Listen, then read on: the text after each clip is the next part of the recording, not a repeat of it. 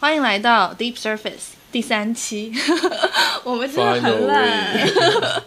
嗯，今天的主题呃是年度时尚盘点，二零二二再也不见。我是佳芝，然后呃又是我老郭。嗯，我知道我之前在微博上跟大家预告过，说第三期是讲秀场音乐的，但是因为我们请的那位大拿，就是那位音乐与时装双修的大拿，最近在给某大品牌做那个呃春节的电影的配乐，但是最近刚刚交稿，他之后应该就会有时间录了。他不是一直都很惨嘛？又被隔离，又甩断，了 对对，反正就是很多灾多难，就是我跟我的朋友们在二零二都过得不是很好，嗯，对。但是但是现在否极泰来了，对后我觉得 hopefully 二零二零二三年大家可以出去走走，这样对，可以出。国了。对，因为我觉得可能真的没有办法旅游，没办法出去看的话，就你的才华会枯竭，真的，而且我觉得大家也是真的慢慢老去的，这个世界 突然讲的好忧伤。我们这是一个非常呃积极向上的节目哈。OK OK，positive energy。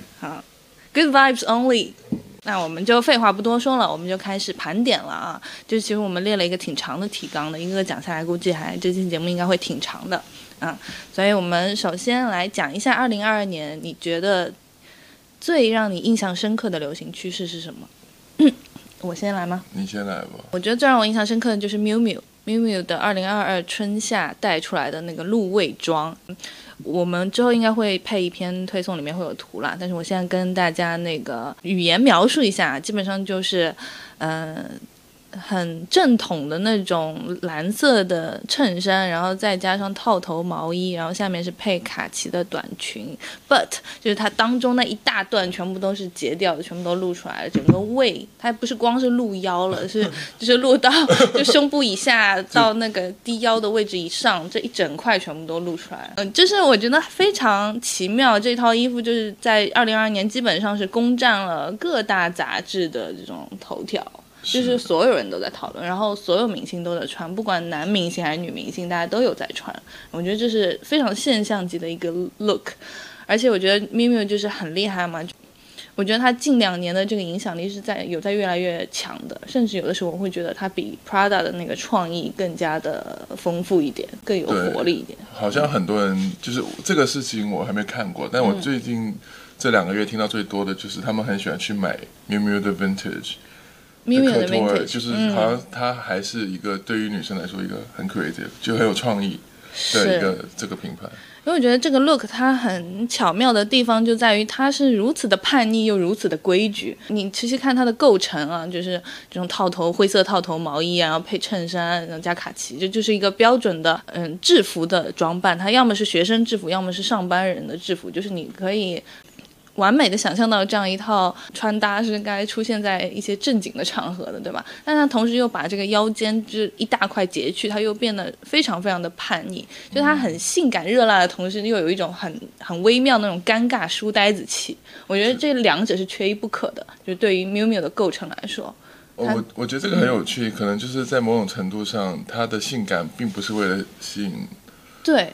那么多的南宁的问题，对，它这是一个完全跟南宁无关的，而且甚至很多男人会觉得这样穿会把你的比例显得很差，就显得腰特别长，嗯对吧？如果说是要吸引男性的话，你应该强调的是腰臀比，但是这个其实是胸和屁股，不会是胃，对，不会是胃，绝对不不会是胃，好像也没有男的看到就是中间一大段说哦你的胃好性感，没有人理胃吧？这你的太奇怪。对啊，然后呃，所以我觉得他这个就是他非常呃美妙的地方，就他那个尴尬的书呆子气跟热辣的一种平衡。但他的大胆，他不是为了说我哎我要吸引男人，或者是我要变得性感，而是就是我敢。就是我我不在乎你们的那些规矩，我敢去把它打破。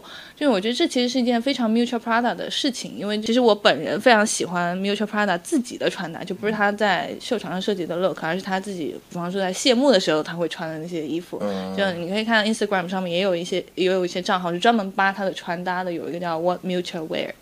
他自己的穿搭风格里面，我觉得就很常会出现这种，嗯、也不是说热辣吧，他现在这个年纪到了，他已经很少穿这个比较热辣的东西，但就是大胆跟书呆子气的这种混合，还是会经常在他的自己的身上出现的。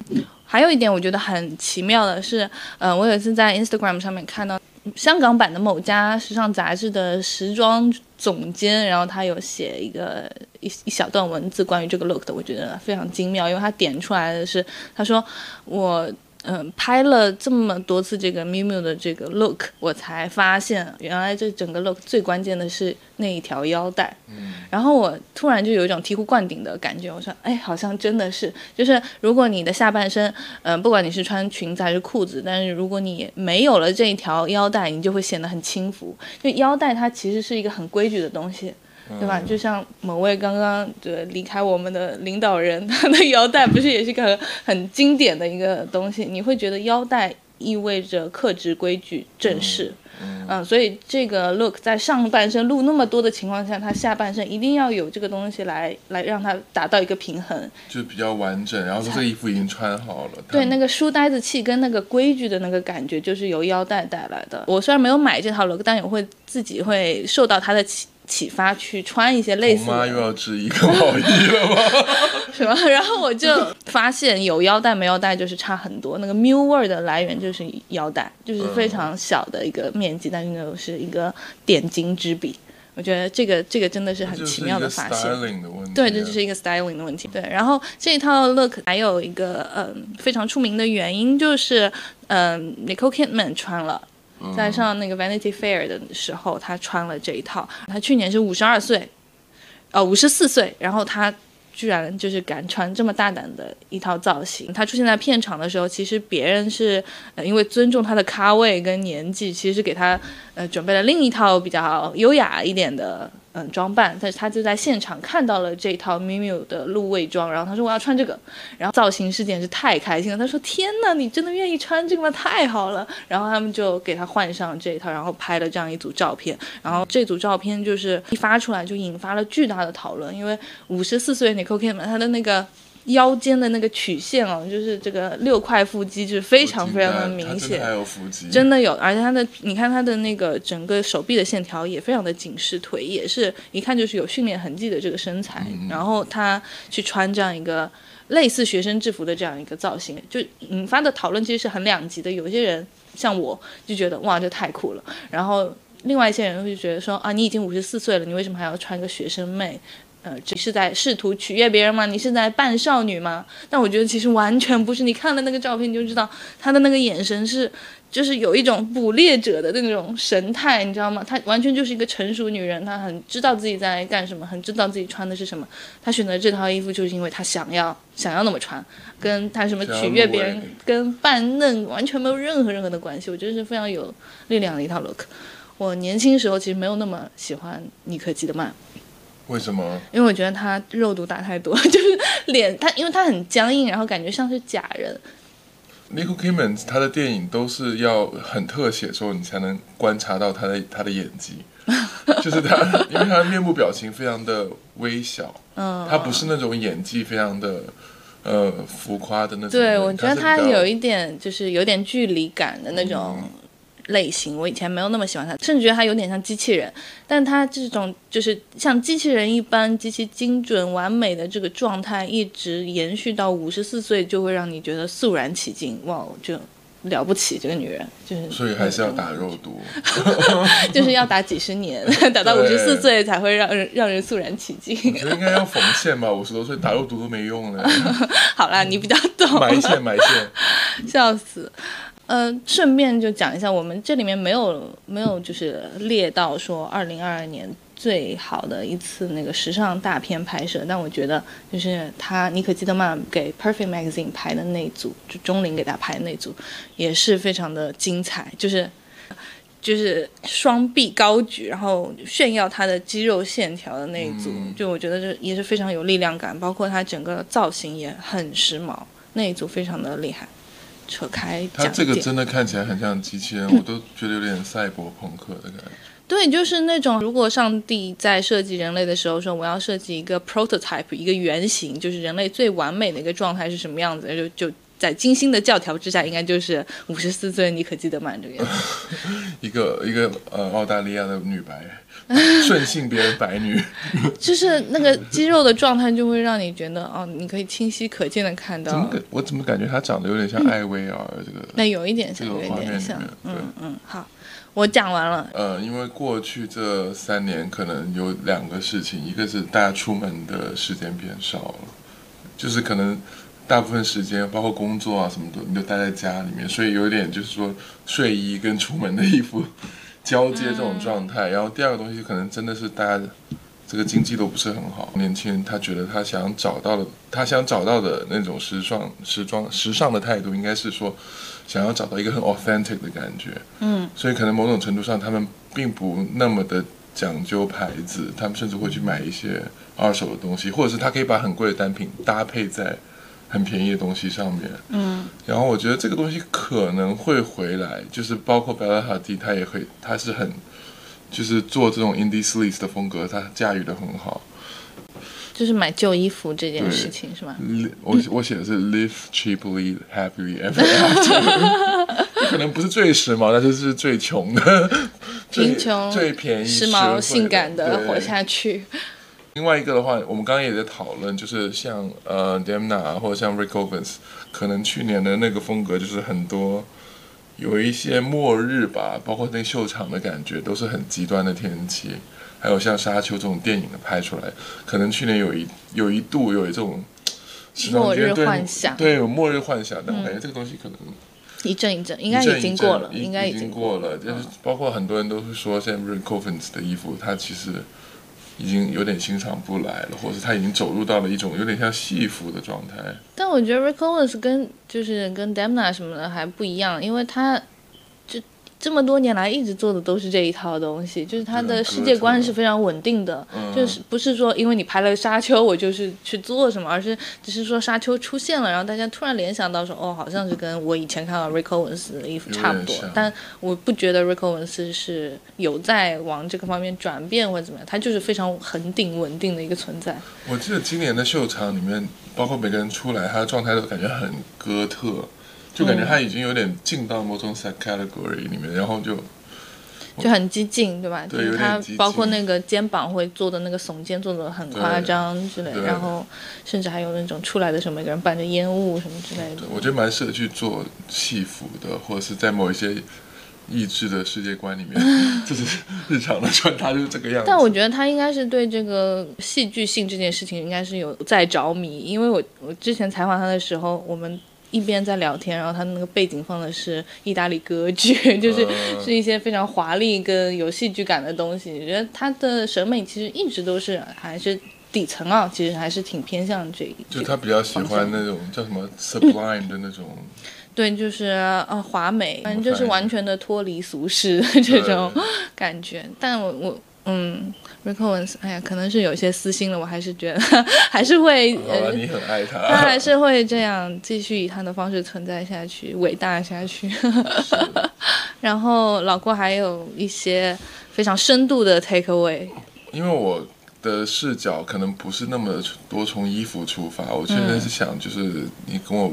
你让我总结去年发生什么事情？我觉得其实 Facebook 的 Meta 的有个报告里面，它大概总结和预知了一些文化趋势。我觉得里面有几点很很有趣。呃，第一点是关于人对性别和身份这种认知的东西。然后它里面讲到，当然我们现在肯定是一个有一些性别革命了，你的分类非常的复杂。我觉得就是这个这个东西大家都知道，但是它里面有一有一点我觉得很有趣的是说，他说对比去年。大部分的被采访的人会觉得他，呃，来自他可能比如说他是美国人，但他的 origin，他的血统以及他来自什么，他以前的那个移民的来的国家，对他来说也很重要。就是我们当时去，可能很多人会这样子，你去，比如说你认识个 A B C，他可能会强调他是 American，他是强调他是美国人，而且他会想要把这个。就是亚洲的这个亚裔这个东西，身份给抹除，抹除，因为他觉得这个东西带给他带来了很多偏偏见和嗯嗯。和一些歧视的东西。但是我觉得这个东西在转变，那我觉得这个也是一个很好的事情。是，所以 Rihanna 回到巴巴多斯，然后这个就很多文章做了，那可能就是在某种程度上，这种呃文化的东西可能可以更。更更真实的表达，而不是以一种很猎奇或者是很殖民主义的视视角来表达。嗯，这个很有趣。然后呃，还有一点我觉得非常有趣的是，呃，元宇宙吗？元宇宙我其实觉得没有但我我元宇宙想说，元宇宙兴起大家都知道，然后很多人就是两极化嘛，有的人觉得哇这个很兴奋，我们可以创造一个这么的呃新的一个虚拟的世界，另外一种就是啊这种感觉就是用用来骗钱的资本主义操作工具，我觉得这很两极化的一种。你呃你自己怎么看呢？嗯，其实我是一个很 analog 的人，我对我对我对元宇宙没有什么，我就甚至乎它都不是我最感兴趣的东西。就大家聊这个之后，我经常会放空，放空，我也不觉得它是一个骗局，我只是觉得 OK 好，那这个东西可能我如果它真的发生了，我可能会去参与试试玩一下，但是它不是最让我感兴趣的东西。嗯，但它里面有就是有有一个就是呃虚拟服装，你有你有玩吗？好像去年在小红书很火。虚拟服装哦，我有玩，我有花钱买小红书自己出的一些什么 AR 的虚拟的，拍照的时候，它会附在你身上，然后就是我不觉得元宇宙是一个骗人的概念了，但我只是觉得说现在大家的尝试都非常非常的基础，嗯嗯，就是感觉还是草履虫的阶段，嗯都没有进化到有智慧生物的那种感觉。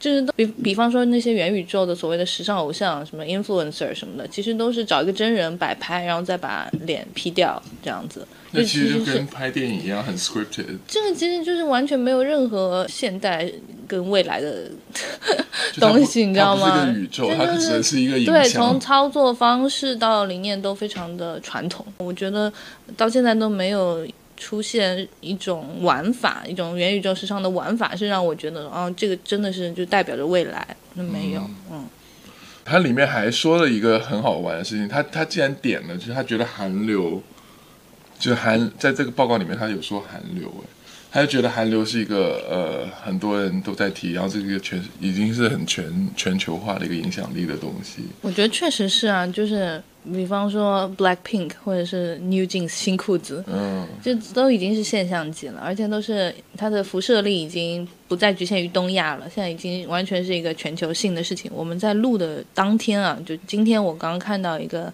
新闻说，Blackpink 会领衔今年的 Coachella。这个江湖地位就已经不言自明，就是因为觉得他们推出的文化产品，包括视觉、包装各个方面，其实都非常的先进。他的影视行业，他已经跟 Netflix 合作那么深入，对啊，然后觉得他真的会比大陆的拍拍这题材啊，还有导演啊，拍摄角度也好，都领先很多。太多了。对，现在那种你看韩剧，就是噔噔那个 Netflix 的声音一出来，你就知道，哎，这个质量有一点保证了。虽然不一定是神作，但是有一，但也不会差到哪里去。好了，我们也有那个什么了，之前讲妓女那个叫什么？妓女。林心如那个，哦，那个华灯初上，对，讲人家不是妓女，人家是陪酒。哦，陪酒的妈妈嗯桑，嘛，那我们接下来要讲到的是二零二二年让你觉得最惊艳的一场秀是什么？嗯，那我还是我先来，就是我会觉得是 Y Project 的秀会是最精彩的，就有跟呃 Jean Paul Gaultier JPG 合作的那个系列，我觉得很精彩。嗯，有一系列的衣服是做那个错视效果，就把那个肌肉啊，或者是那种很完美的女性身材印在衣服上，当成印花印上去。然后它本身的那个配色，我觉得也非常的精彩，就是绿色、紫色的撞色，或者红色、绿色的撞色，其实都非常非常的鲜亮。因为这个手法就是把身体的部分印到衣服上的这个手法，其实并没有那么新鲜。如果你比较熟悉时装史的话，因为这个手法在法语里面叫所谓的 ton play 嘛，就是错视效果。历史上已经有非常非常多的设计师做过，比方说很有名的 Elsa Schiaparelli 或者说是马吉拉等等都用过这个手法，但我觉得 Y Project 这一次用的就是非常的冲撞，很抢眼，很抢眼。而且他的那个，我那天老郭有转新闻给我说是他的那个印的那个完美肌肉身材是一个网黄是吗？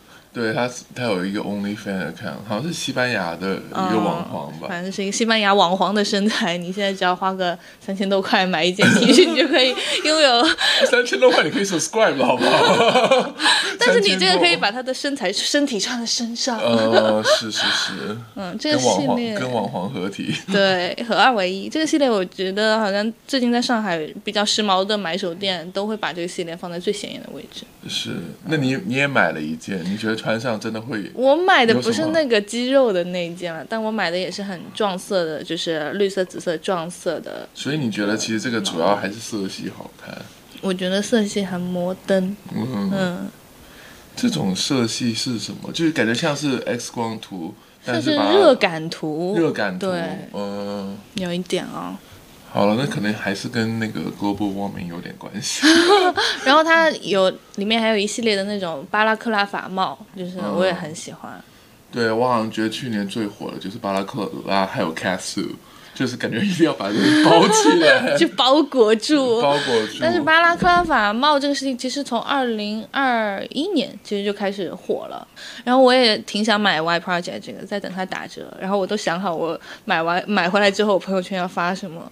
就是通缉我可以，但是通缉令上要写该嫌疑犯 佩戴的是 Y Project 的巴拉克拉法帽。笑死！因为那个 Jean Paul Gaultier 和 Y Project 其实他们是有做高定的合作嘛。因为现在的 Jean Paul Gaultier 他就是每一季高定的发布，他都是跟一位设计师合作的。然后二零二二年他就是有跟嗯 Y Project 的设计师 Glenn Martins 做了一期。合作，然后我觉得非常的精彩，因为我觉得这是一个非常疯疯癫癫又很充满乐趣的系列。就其实二零二二年的高定是非常非常精彩的一年，就有很多牌子都在发力，比方说就极致华丽的 Schiaparelli 啊，或者说是很神秘又很优雅的那个 Alaya 等等，其实都很精彩。但是在这些里面，我个人最喜欢的可能还是这个 Y Project 跟那个。嗯，像包括切的合作，因为就是很疯，就非常的疯狂，就是嗯，比方说他会把那个就是有一条长的连衣裙，然后它是底下是那个嗯 JPG 它标志性的那个水手条纹，呃蓝白的，然后在上面呢它装了密密麻麻的一些红色的珊瑚刺，我觉得这个就是一件非常高定的事情，就是你这个衣服做出来就是无比的费工费时，然后可能全世界。仅此一件，因为你可能只有足够的人工跟这个时间，还有钱去做一件这样的东西，而且它又完全的不实穿，因为它屁股上面也都是珊瑚刺，你知道吗？这是真的珊瑚，这是真的珊瑚刺。但我觉得，就这个就很有意思嘛，就是为什么会说高定是一种艺术的形式？它已经是脱离了服装的范畴，就是因为它不实用。就如果说你的衣服。做衣服还是停留在主要蔽体，我要就是保暖，这个就是一个实用的嗯价值。但是它这个完全就是脱离了这层实用价值，就是纯粹是为了美学的价值。然后包括它还有做一些绑带的设计，它在那个高定里面就有有一个 look 是上面是一个非常华丽的，嗯非常鲜的一个嫩粉色的那种缎面的绑带的上衣，然后下面配的是一个。牛仔裙，拖地的牛仔裙，我觉得就很当下，因为这个绑带裙也是那个嗯，像包哥贴的一个非常标志性的作品嘛。他二零零一春夏高定的那一条绑带裙，其实是名垂高定史的了。但是 Glen Martin 就把它拿过来，然后把它做的那么年轻，那么随意，就变成了一件上衣，然后就是可以配牛仔穿的。我觉得这也非常的当下。总之，我觉得这一场秀还是挺挺挺妙的。这个会是一个趋势吗？就是年轻设计师去做高定，他我觉得是哎，我觉得是混搭一点，嗯，不会再把它做的那么的。Evening gown，我觉得因为这可能跟是跟那个有钱人的构成，我觉得是不是也有一些关系？因为以前的有钱人就是那种真正的正统的贵妇，比方那个中东的那些贵妇什么的，对吧？他你很难想象他们会穿这样的衣服。但可能现在那个 New Rich 阶层起来了，比方说你就可以想象卡戴珊去穿这样的一一套 look，对吧？就是可能有钱人的构成变得不一样了，所以设计师设计的东西也不一样。因为其实那个高定的客群是非常非常小的，有几百个人。真的。好，老郭呢？我记得当时 Company 那个打印的裙子出来的时候，嗯喷的裙子，喷的喷的那个裙子出来的时候，我觉得那个整个表，所以我觉得那个裙子本身没有什么很特别。我觉啊，得它的我们来跟大家说一下这个秀到底是什么样的。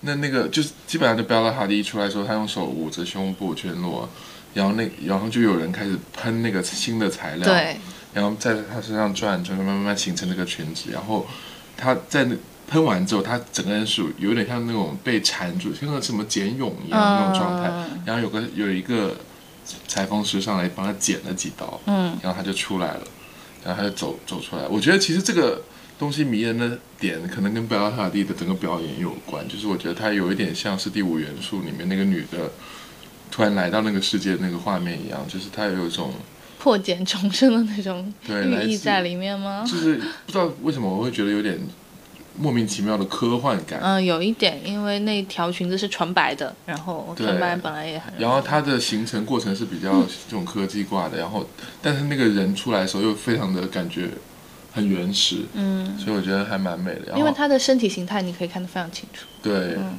但是有人在，就是我朋友圈有人批说他跟那个 McQueen 的那个形式有点异曲同工，但是我觉得好像不一样，就是有有有喷喷颜色和形成，完我觉全不一得不是一样回事。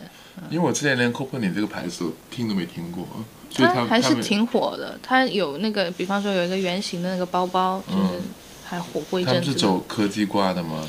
也还好，我觉得跟科技没有太不是不是它最明显的 DNA 吧。嗯，嗯那反正这个就我觉得还蛮出圈的吧。对，因为这一场秀一出，就是哇，整个时尚媒体都疯了，就是疯疯一样的报道。嗯但我我也承认，我觉得这一场秀可能是去年最有噱头的一场秀了。嗯但我同时又隐隐的有一些悲伤，就是因为它固然很有戏剧性，但是它的戏剧性，比方说你跟我们以前看的那些 McQueen 的秀啊，或者甚至是和 Saint Chalayan 的这些秀比起来的，就是小巫见大巫。我觉得这是一个很小的一个 trick，、但是它可以在二零二二年引发这么大的讨论，就让我觉得有一些悲伤，觉得好像我们就是时尚圈的这个 showmanship 好像是有在你觉得竞争变得渐渐的逝 去，就是已经没什么竞争了，以至于你这么小的一个整 整这么小一个活儿就能够让大家很兴奋了。是，我觉得还是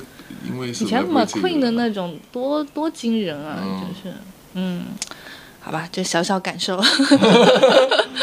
听起来非常的悲伤。嗯，然后你觉得二零二二年有什么很丑的流行趋势吗？我一开始觉得 Birkenstock 很丑，但后面被被洗脑成功，又开始买。我去年好像是 Birkenstock 突然又回来了，是吧？对，有回来一点，但它我但它其实一直在市场圈很受青睐。我觉得比 Crocs 好 Crocs 是我的爱，，Crocs 这是我没办法理解的东西。对，因为我一直是我们朋友圈子里的丑鞋担当，我经常会买一些会被他们觉得很神奇的东西。所以你觉得今年会是 Uggs 吗？UGG 会变得很流行？那个已经流行，从二零二二就是从二零二的冬天开始就已经很流行了，就而且现在流行的是厚底的那种。老郭露出了那个痛苦的表情，戴上了痛苦的面具。是大家想要说明他们去滑雪嘛，所以要买这种。没有吧？就是就是这种，我觉得拙朴感，就是有有种故意笨拙的这种感觉，好像近两年都是比较流行的。然后二哥恰好又是在这个点上面，嗯但我觉得二个已经不算丑了，我觉得我还蛮喜欢二个的 我觉得二不算丑，就 Crocs Crocs 第一名，绝对。，Crocs 对也很好看，然后穿上去非常的舒适。我想问 Crocs，那你穿袜子吗？你穿 Crocs 的时候，我基本上都夏天穿，那就不穿袜子。嗯，因为夏天穿这个真的太爽了，你知道吗？你的脚会很感谢你的时候，心态，那不穿人字拖好了，但是。但它又会给你一种比人字拖更多的保护感，你知道吗？它就是达到了这种微妙的平衡，它又很透气，又给你一种安心的感觉。那我自己觉得最丑的丑绝人寰的一个流行流行趋势是一双就是类似 Uggs 的那种鞋子，但它是比 Uggs 更丑，就是像石膏一样的那个鞋子，叫 Moon Boots。你最近有看到吗我吗？没有看到有很多人穿，有很多年轻女孩子穿，就它就真正的像一个石膏一样的很厚的那种鞋子。哦，那其实就很像滑雪的鞋对对对，然后上面。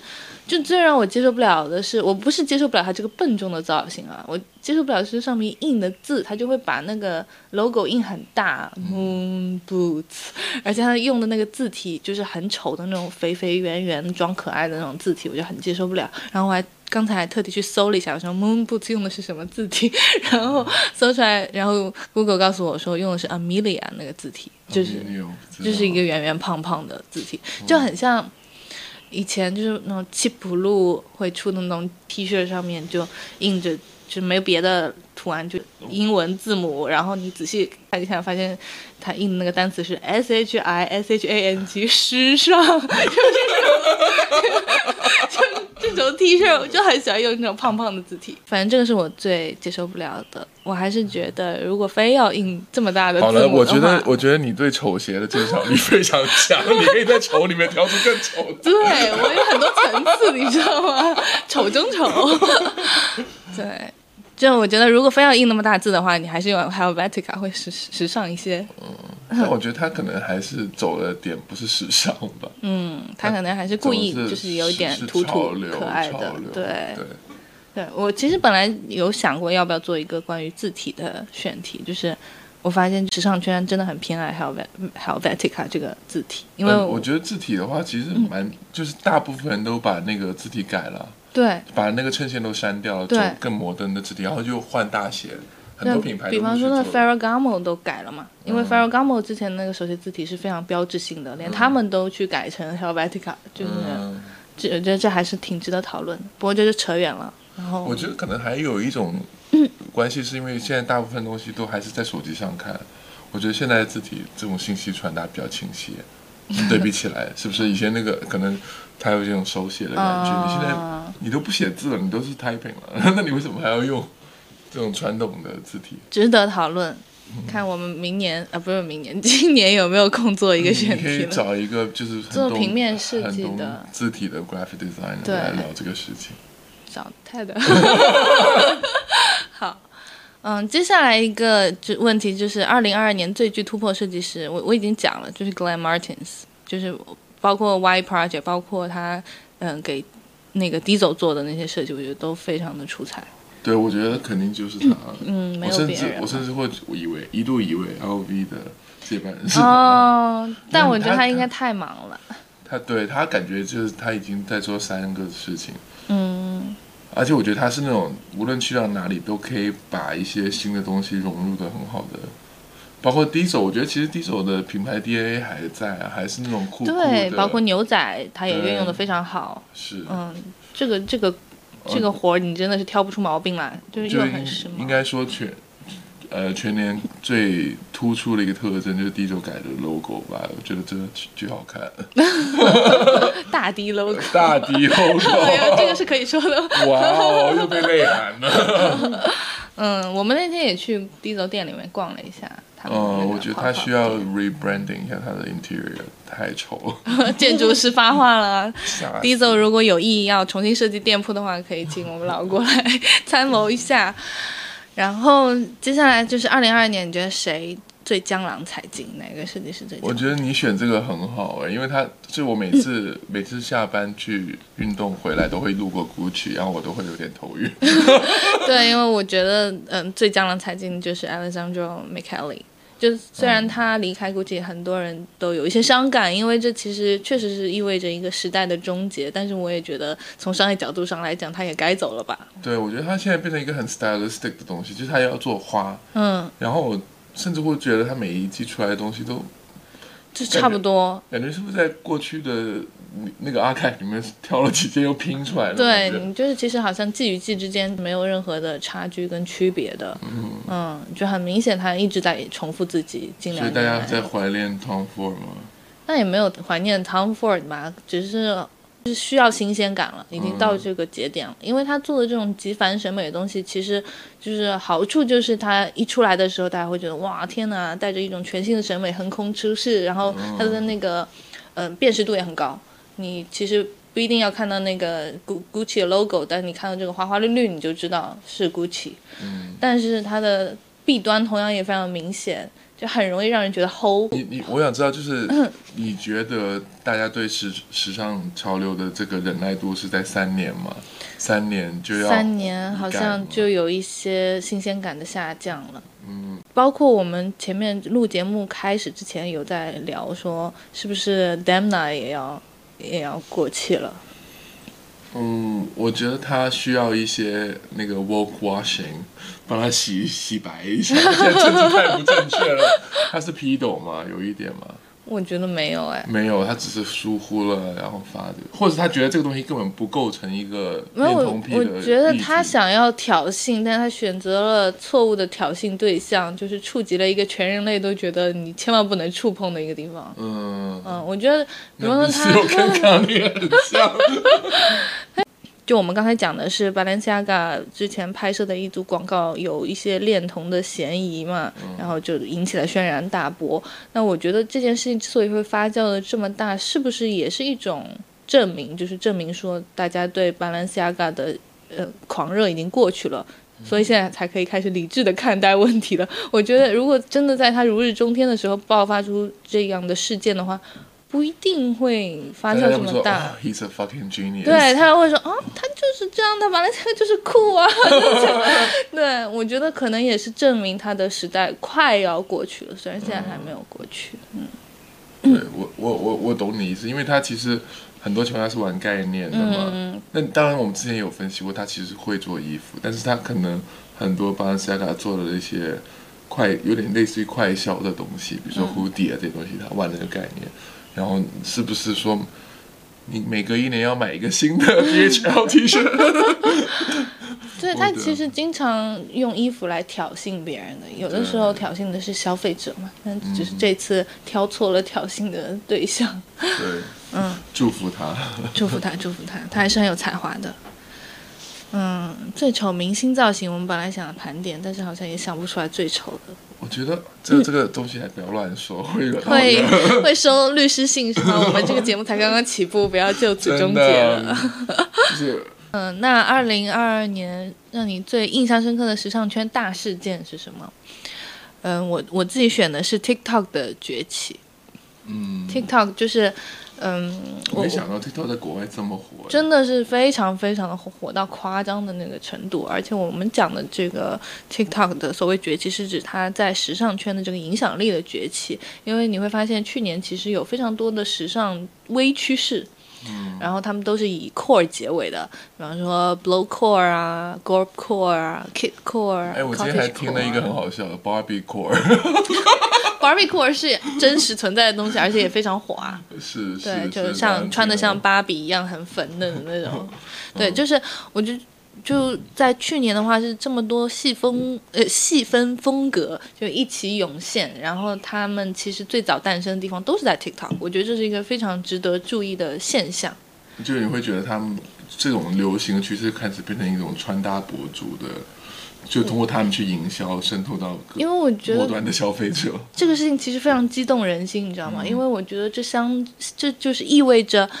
嗯，时尚的民主化到达了二点零的阶段。嗯，呃，如果说我们说时尚民主化的一点零阶段是，比方说 Instagram 的诞生，然后嗯，或者 YouTube 的流行，会让很多的那种时尚博主就是涌现出来，然后他们嗯开始。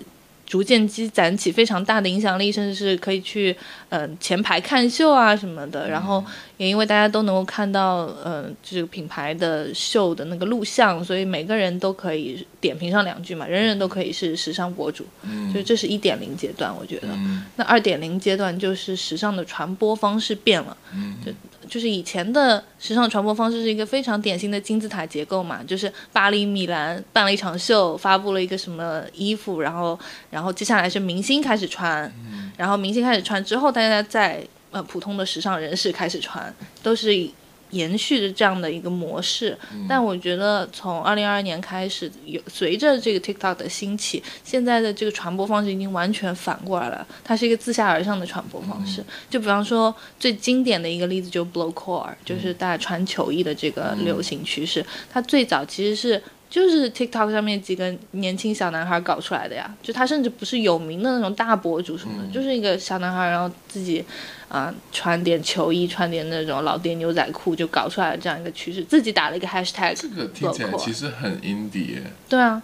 就是，然后大家都觉得哦，这么穿好像有点酷哦。然后就是 TikTok，因为 TikTok 文化最大的一个标志就是模仿，就它其实是对原创性没那么看重，而比较看重的是这个在短时间内复制的这个能力。就是所以。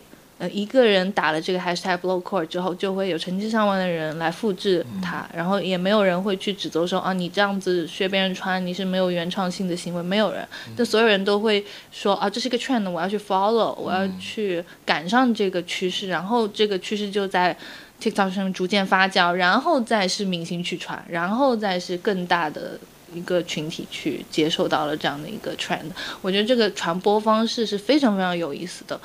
然后，嗯，有点反过来，就等于说，对，因为其实我觉得很多情况下，Fashion House 也想要接受到一些来自底端的反馈，因为他毕竟还是就像比方说 Celine，他就是有去抄 TikTok，但是抄的就是这种跟你原生的 TikTok 上流行的东西就是很不一样。之前 Alexander Wang 不是拍那个吗？啊，你印象很深，我觉得那是个很好的例子。就是拍那个老中老年模特的那个，是吗？呃，对，就是他不是什么还有字，然后还有古词，然后那个人拿那个扇子，你你没看过那个视频？啊，就是那优雅永不过时。对，优雅永不过时，就他其实是很网络的那种搞笑的，嗯，那就是故意模仿 TikTok 的一个片段。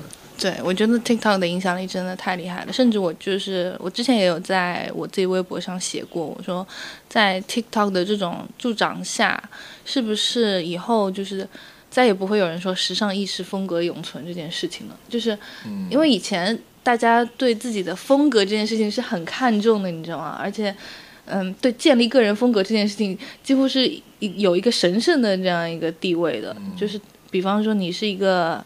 走哥特路线的人，那你可能就是你整个生活方式都是哥特路线的，你人生就是就是许下一个承诺，我就是一个哥特的人这样子。这个不是也很，就是很多人在讲这个话题的时候都是带有两面的这种态度嘛？因为可能某种程度上，你把所有的文化都剥夺剥夺了它的语境，它变成就是感觉是可以手机上的选项。我说我今天要做这个做那个。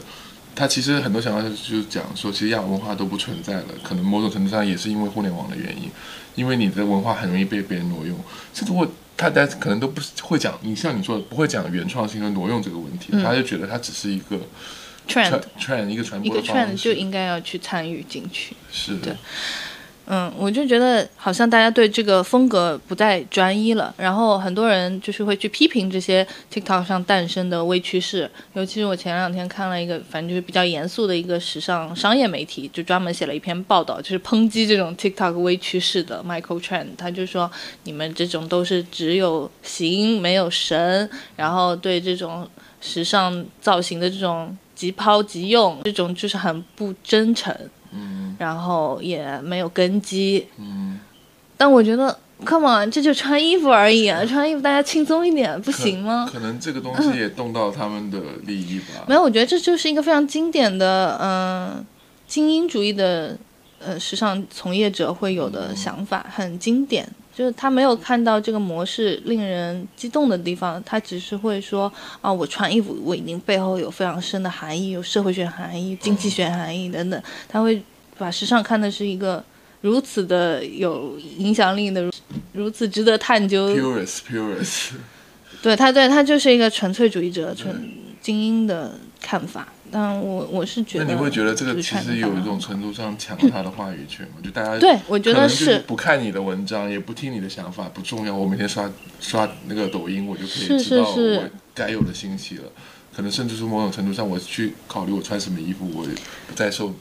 你这个角度很好，我之前都没有考虑过。我一直以为他们。之所以会发表这样的观点，可能就是因为一种思维惯性。但是你这样讲，我觉得也有道理，就是因为他们觉得自己的话语权正在不断的流失，正在被 TikTok 上面这些草根博主而夺取。是的呀，可能他们过了几年，他们这些从纸媒也好，这些去写时尚的人，可能之后就没人看了。可能这个就是我觉得那我要转行了。不是这个东西，你一开始流行的时候可能是很 bottom up 的，就是很草根的这种，比如说每个人去拍视频去传播。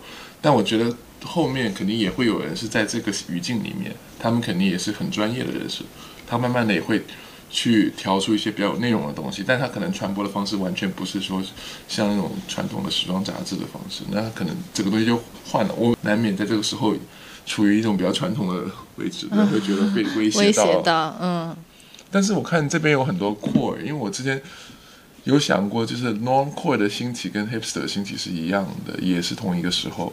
他们讲的这个 core 的概念是，主要是追求一种真实性，真的吗？就是他们想说这个 core 的东西，主要是说怎么样穿是舒适的，同时能表达自己，但同时又不用费很多钱，或者是 try very hard 去去模仿或者是追随某些东西。嗯，但也有很多人抨击这些 core 的原因，就是说，呃，因为呃这些 core 的兴起和嗯实在是太太快了，它的更替实在是太快了。就感觉没有什么没有什么核心，no 呃，core。所以就是你如果要一直跟这些潮流的话，你就必须要去买大量的新衣服，然后这就会造成浪费。因为你一直要去买新衣服的话，你很有可能就不会去买一些，比方说设计师品牌，你很有可能买的就是呃 Shein，你可能就是会买快时尚。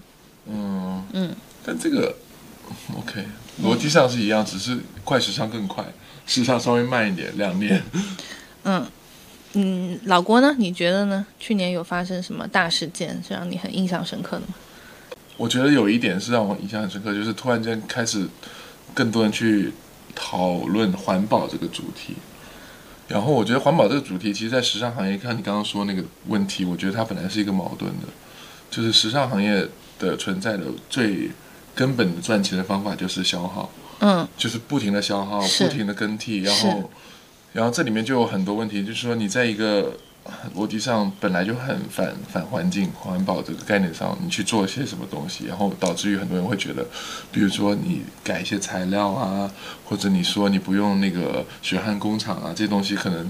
是一种 green wishing，就是我觉得这个词特别好，就是你想把自己的公司洗绿洗绿，然后就是到底什么样的我们我们怎么样去讨论这个环保的问题？就是我们也想要穿的好看，追求时尚，但同时去怎么思考这个问题，我觉得是一个蛮有趣的事情。然后我我之前就大概为了这个博客又读了一篇文章，他就是在讲，就是现在呃为什么环保还是一个这么大的问题？就是其实主要的还是生产的问题。因为以前可能你做 fashion house，你所有的衣服都是在一个小作坊里面生产出来的，你是知道你的布从哪来，你知道做车这个布的工人叫什么名字。但你现在可能每一件衣服的所有的环节，因为全球化拆分到不同地方、不同国家，甚至乎他们在干什么，你这工厂的厂长你可能都没有见过。嗯那你怎么去确保它不是血汗工厂，或者它中间做了什么东西，用的材料是不是环保的？其实这本质上是不可能的，因为你很难去控制一个散装的东西。然后另外一个点就是你很难去回收一个散装的东西。你的衣服是散装的，可能里面的所有材料，它它本来设计就很难去经过一个优化的方式去回收它。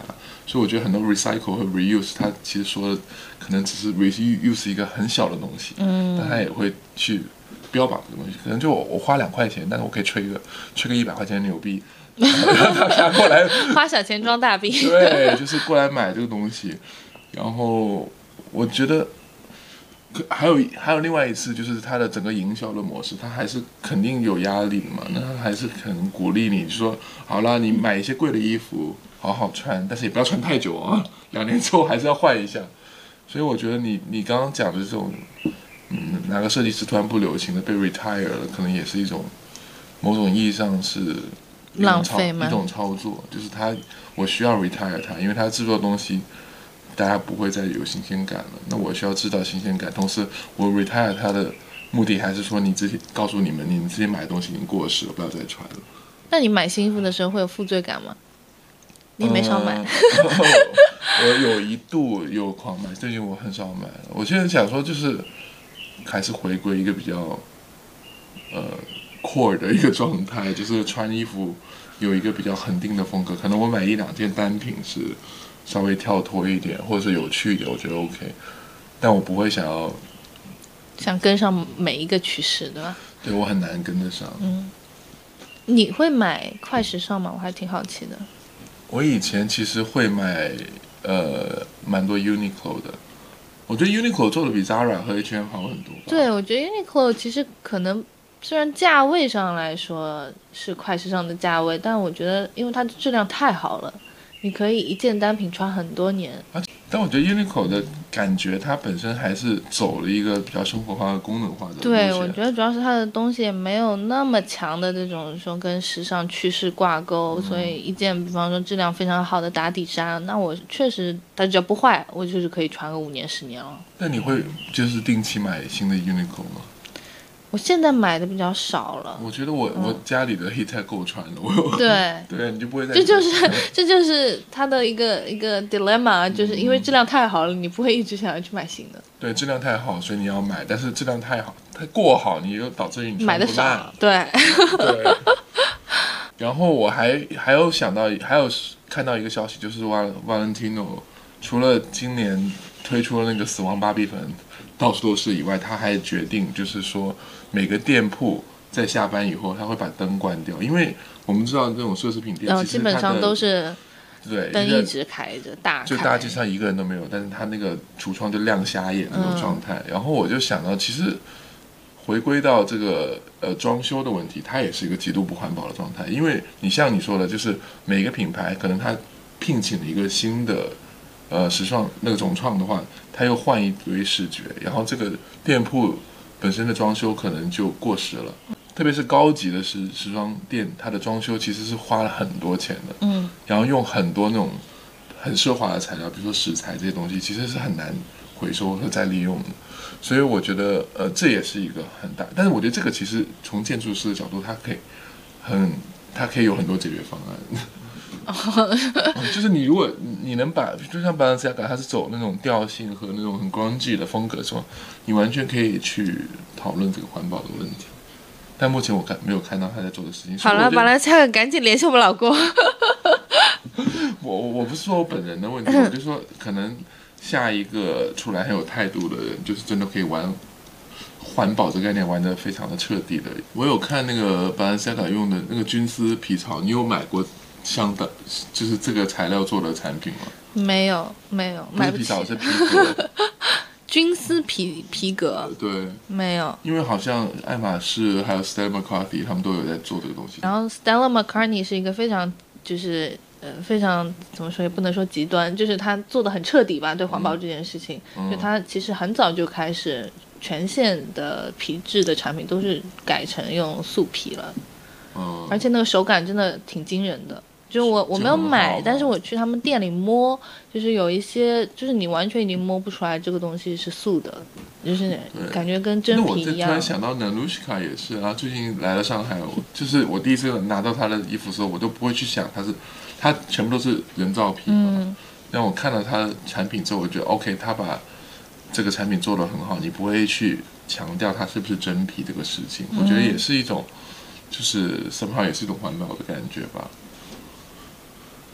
然后这边有一些呃，关于作为一个普通时尚爱好者，怎么去呃加入到这方面的呃做一些小贡献吧。我觉得首先呃肯定是，如果你买一个单品，比如说我对大衣这个东西，你真的没必要每年买一个新的。如果你能买到一有每一个 item 你有一个很好的一件，我其实觉得就够了。是 own less but own better。对我现在就有在想，就是我就我都不敢乱买东西，因为有时候我觉得真的是在我发烧发烧友那段时间买了很多东西，我这一次都没有穿过。嗯嗯，然后买 vintage 啊，那这也是 indie 的一个手法，就是你觉得国内现在买 vintage 这个东西起来了吗？起来了吗？我觉得好像有起来一点。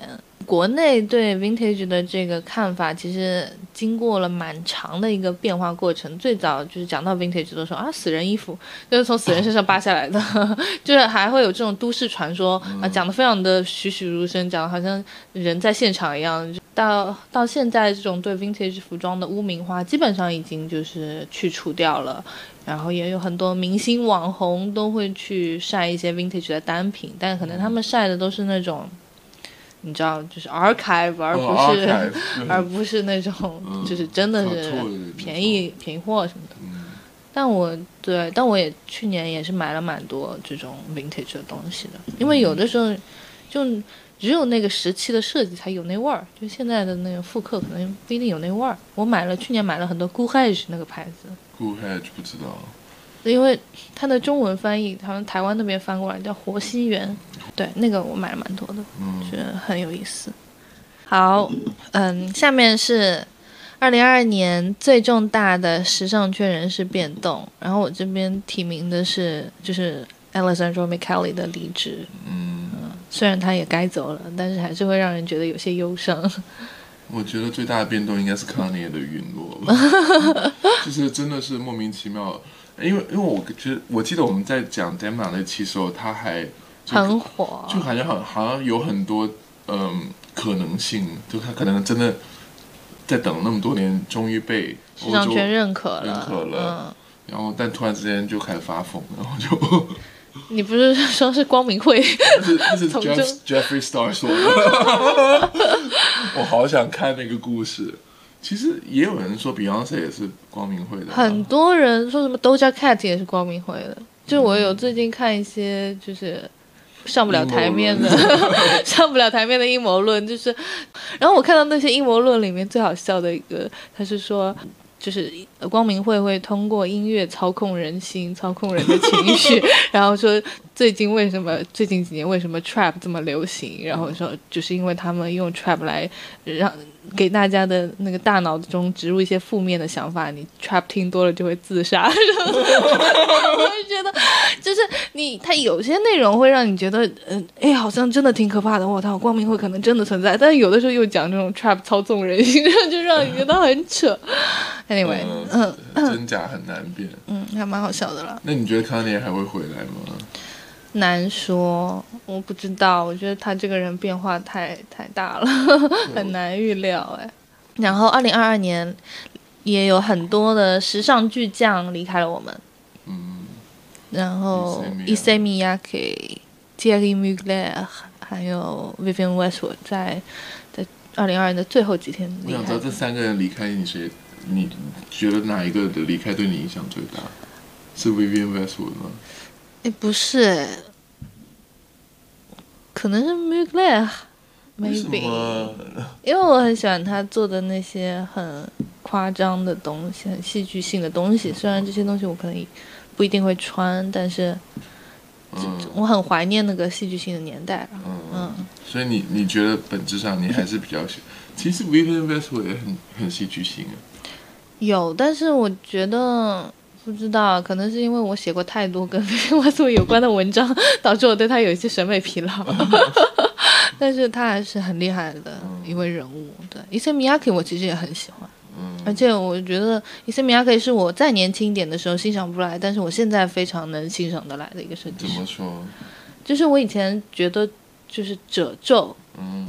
嗯，或者说纹理这件事情会没有印花那么刺激眼球，或者我会体会不到它的一些妙处。但是现在我开始觉得说，啊，把纹理就是很微妙的一些纹理做的做的高级，其实也挺有意思。我觉得他最厉害一点是他只有一个 trick，但是你从来不会审美疲劳。比方说，我。之前看过一个他的纪录片嘛，就是他其实除了大家比较熟悉的那个褶皱之外，它其实还会就是做一些很先锋的尝试，就是比方说那个衣服你把它叠起来的时候会像一幅画一样的，但是你把它拉开来又是一件立体的裙子什么之类的，就是还是。我觉得他很很像建筑师啦，就他对结构的把控其实很高级的。就是平面变成三维的东西，他肯定是那个立体几何学很好，就这个想象空间想象力很厉害。对，我觉得好像我感觉像日本的那个那一个流派的人，好像还是比较注重 construction 这个事情。对，他们两个还是不一样。我很想买那个木格亚小背心。买啊，只要你能塞得进去。我我不是说自己穿，就是哪天因为那天我看到，但现在的 Mugler 就其实 Mugler 这牌子已经早就跟这个设计师本人已经没没关系了，对。所以他在的时候，这个牌子是非常更加戏剧化一点吧。虽然现在也做的很好，也很喜欢，但是以前是那种极度夸张，然后极度脱离生活、日常生活那种。嗯嗯。好了，你有你有一个路数，我有慢慢 get 到。对，我喜欢就是最不实用的东西。嗯，那二零二二年你买到的最满意的时尚单品是什么？我吗？我觉得是第一手那条裤子吧。嗯。然后。有什么特别之处？就是我这么这么大只、这么就是微胖的一个人，但我穿那个感觉好像自己有腰线。也不说吧，就反正有形状吧。嗯。然后我就会觉得，嗯，可能这也是一个末端呢，就是这种很 baggy 的潮流的末端。对，就是我也有这样的感受，我觉得好像 oversize 这件事情是不是也要过去了？对，终于。你不喜欢 oversize 吗？你因为你喜欢入味。嗯。呃，那你所以你最喜欢的单品是什么？我我有点纠结，我在两条裙子里面纠结。我。第一个选项是那个我跟你一起去买的那个 bad 对在 machine A 买的那个 bad binge 通通，然后出的那个圆盘的裙子，就它是一条非常鲜艳的粉色的裙子，然后在底在那个裙摆的地方是做了一个大圆盘，然后因为它是上面是针织面料嘛，所以你穿上去之后它有弹性的，你稍微一动，它那个圆盘就摇摇摆摆，然后就会让你觉得。我想问一下，你有穿过那个出门吗？没有。我买到现在就是有在家里自我欣赏一下，然后就没了。但是我觉得这种衣服就是不知道你拥有了就觉得很开心，然后包括你穿着的那个感受也是会有会有情绪的。就是这个是这件衣服很妙的一点，它能够传递一种快乐的情绪。其实不是有很多衣服能够做到这件事情，就童就很童真，对，很童真。你穿上去，你就是会这样上下蹲来蹲去的。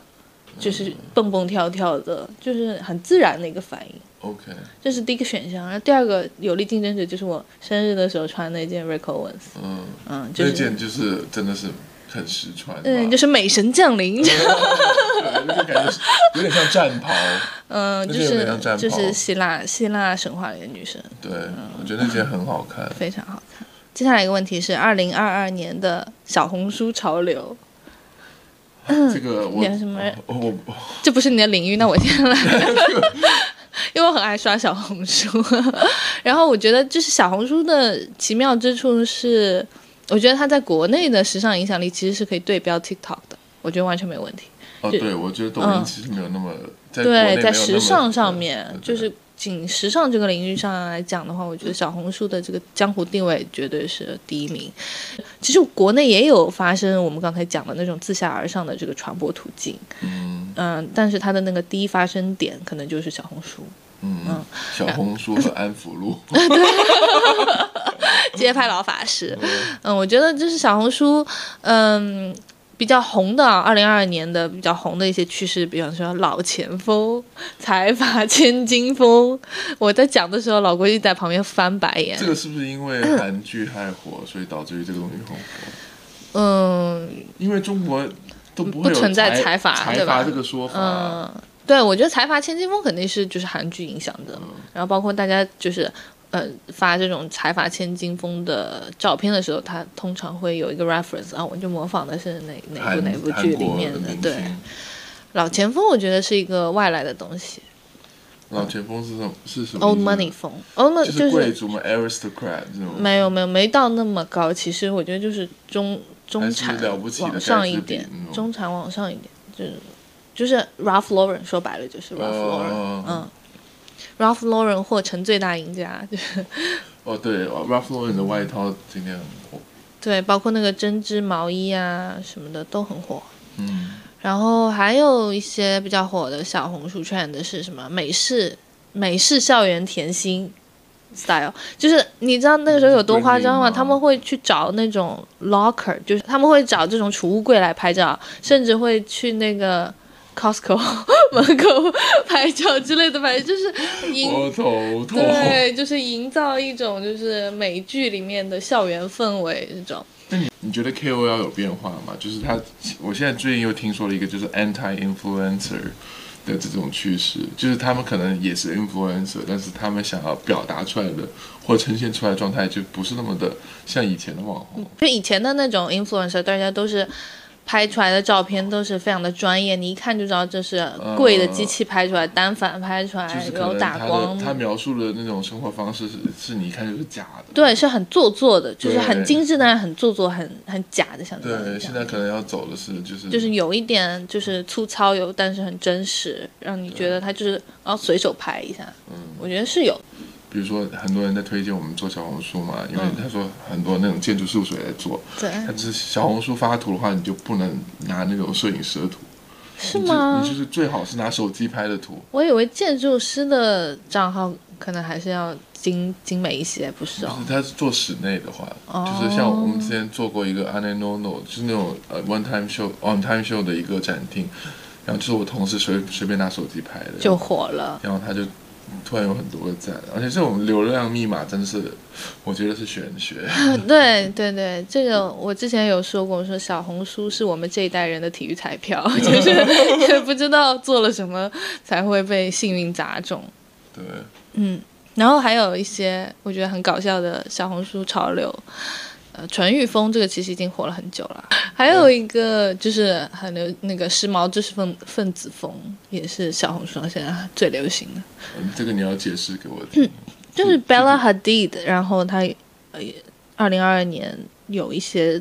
呃，街拍 look，然后就很多人都说哇，他看起来就是很时髦又很有文化的样子，因为他会戴那种黑色的猫眼眼镜，然后穿一些穿白衬衫，然后配一个黑色的腰封。嗯，也有人说他叫什么时髦小姨风，就是有一些复古的，然后又没那么性感热辣，但是好像又挺时髦的。这个说白了还是 hipster 的穿着，就很多人就就会去模仿这个。这种路线，时髦知识分子穿搭，就是感觉啊啊有大学文凭，但是同时又很会穿，身材又很热辣。对，然后也是就是很多人都会批评这些小红书的潮流嘛，尤其是老前锋。这个风格其实是很多人批评的，对，因为就是说白了，国内也没啥老钱，你知道吗？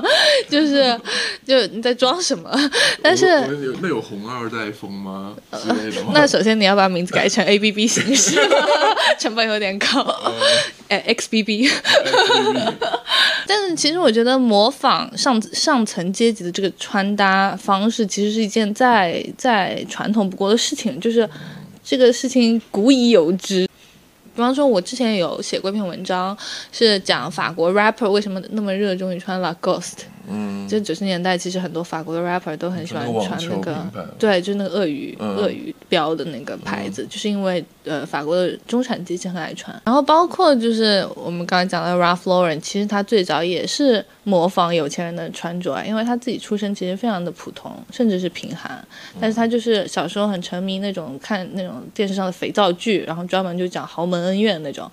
他对时尚最早的启蒙其实是这个，所以他自己设计的衣服也会去模仿上流上流社会的这种穿着，试图通过穿着好像改变阶级这件事情，其实我觉得也没什么可挑剔的，因为大家从古代以来就一直是这么做的。嗯嗯，所以我觉得大家也没必要对老前锋那么的那么的。看不惯吧？我觉得。我觉得核心的还是那个价值观的问题，就是说到底就慕强对吧？你穿衣服是为了表达自己，还是去去模仿某个自己？但是其实不光是要不不光是有人通过时尚去模仿更有钱的人，也有人通过时尚去模仿穷人呐。比方说马吉拉就出过那种。牛仔裤，然后上面都是那种甩的那种油漆点子，然后就故意就是模仿。我觉得如果把其他 在在在这两年出这个东西，应该会被人被人说不太 OK 吧？那这有什么？那巴兰西嘎出的不也都是模仿工人阶级的穿着吗？模仿那些街溜子嘛，对吧？这其实也是一种，就是试图去模仿一个自己不属于的阶级啊。嗯，只不过是。这老前锋是穷人模仿有钱人，然后巴兰西亚嘎那种是有钱人装穷啊，模仿工人阶级。对啊，对，我觉得就是，反正这个讲白了还是穿衣服跟身份的关系的问题。那还有还有人就是可能会模仿一些不同人种的人，或者不同性别的人。你我问你个问问题啊？你觉得如果亚洲人或比如说 rapper 去弄那个脏辫，你觉得是 OK 的吗？这个话我有点难回答，因为这个这个话你不能问我 O O 不 OK，你应该要问就是真的黑人他们觉得 O 不 OK。呃，对，因为我我突然又想到一个事情，就是 wall washing 很很大的一个问题，就是说其实很多这种呃。正义感都来自于 white guilt，所以我觉得作为亚洲人，其实我们在我们没有 guilt，我们在这个 方面不欠你的。我们在这个方面其实很难感同身受。就是说，你跟白人说，可能有一个人突然间呃做了脏辫，那可能那黑人都没有那么生气，反倒是旁边的白人说：“你怎么可以这样做？” 我记得之前有看过一个新闻，就是说有个白人女，然后就是穿了中国旗袍，然后去参加她的 prom，她的那个毕业舞会。不会是卡嘴吧？然后就是，就所有中国人的反应都是：哦，天呐，他好喜欢中国文化啊，这真好，这这是一件好事。但是他就是会被白人说说你这个是在那个文化挪用。嗯，那你说去年最轰轰烈烈的一个跟文化挪用相关的例子，不就是那个马面裙嘛？迪奥的马面裙的那个事情，就是。我不知道，如果说我在想，如果说呃，迪奥在那个产品详情页说哦，我的灵感来源于中国马面裙，是不是这个风向就会一下子转变？然后说哦，他们好热爱中国文化。嗯，我不知道，就可能没有给 credit，突然间就如果如果他给了这个 credit，他挪用就是 OK 的一件事情吗？还是就就就不算挪用了吗？这就算一种赞美了吗？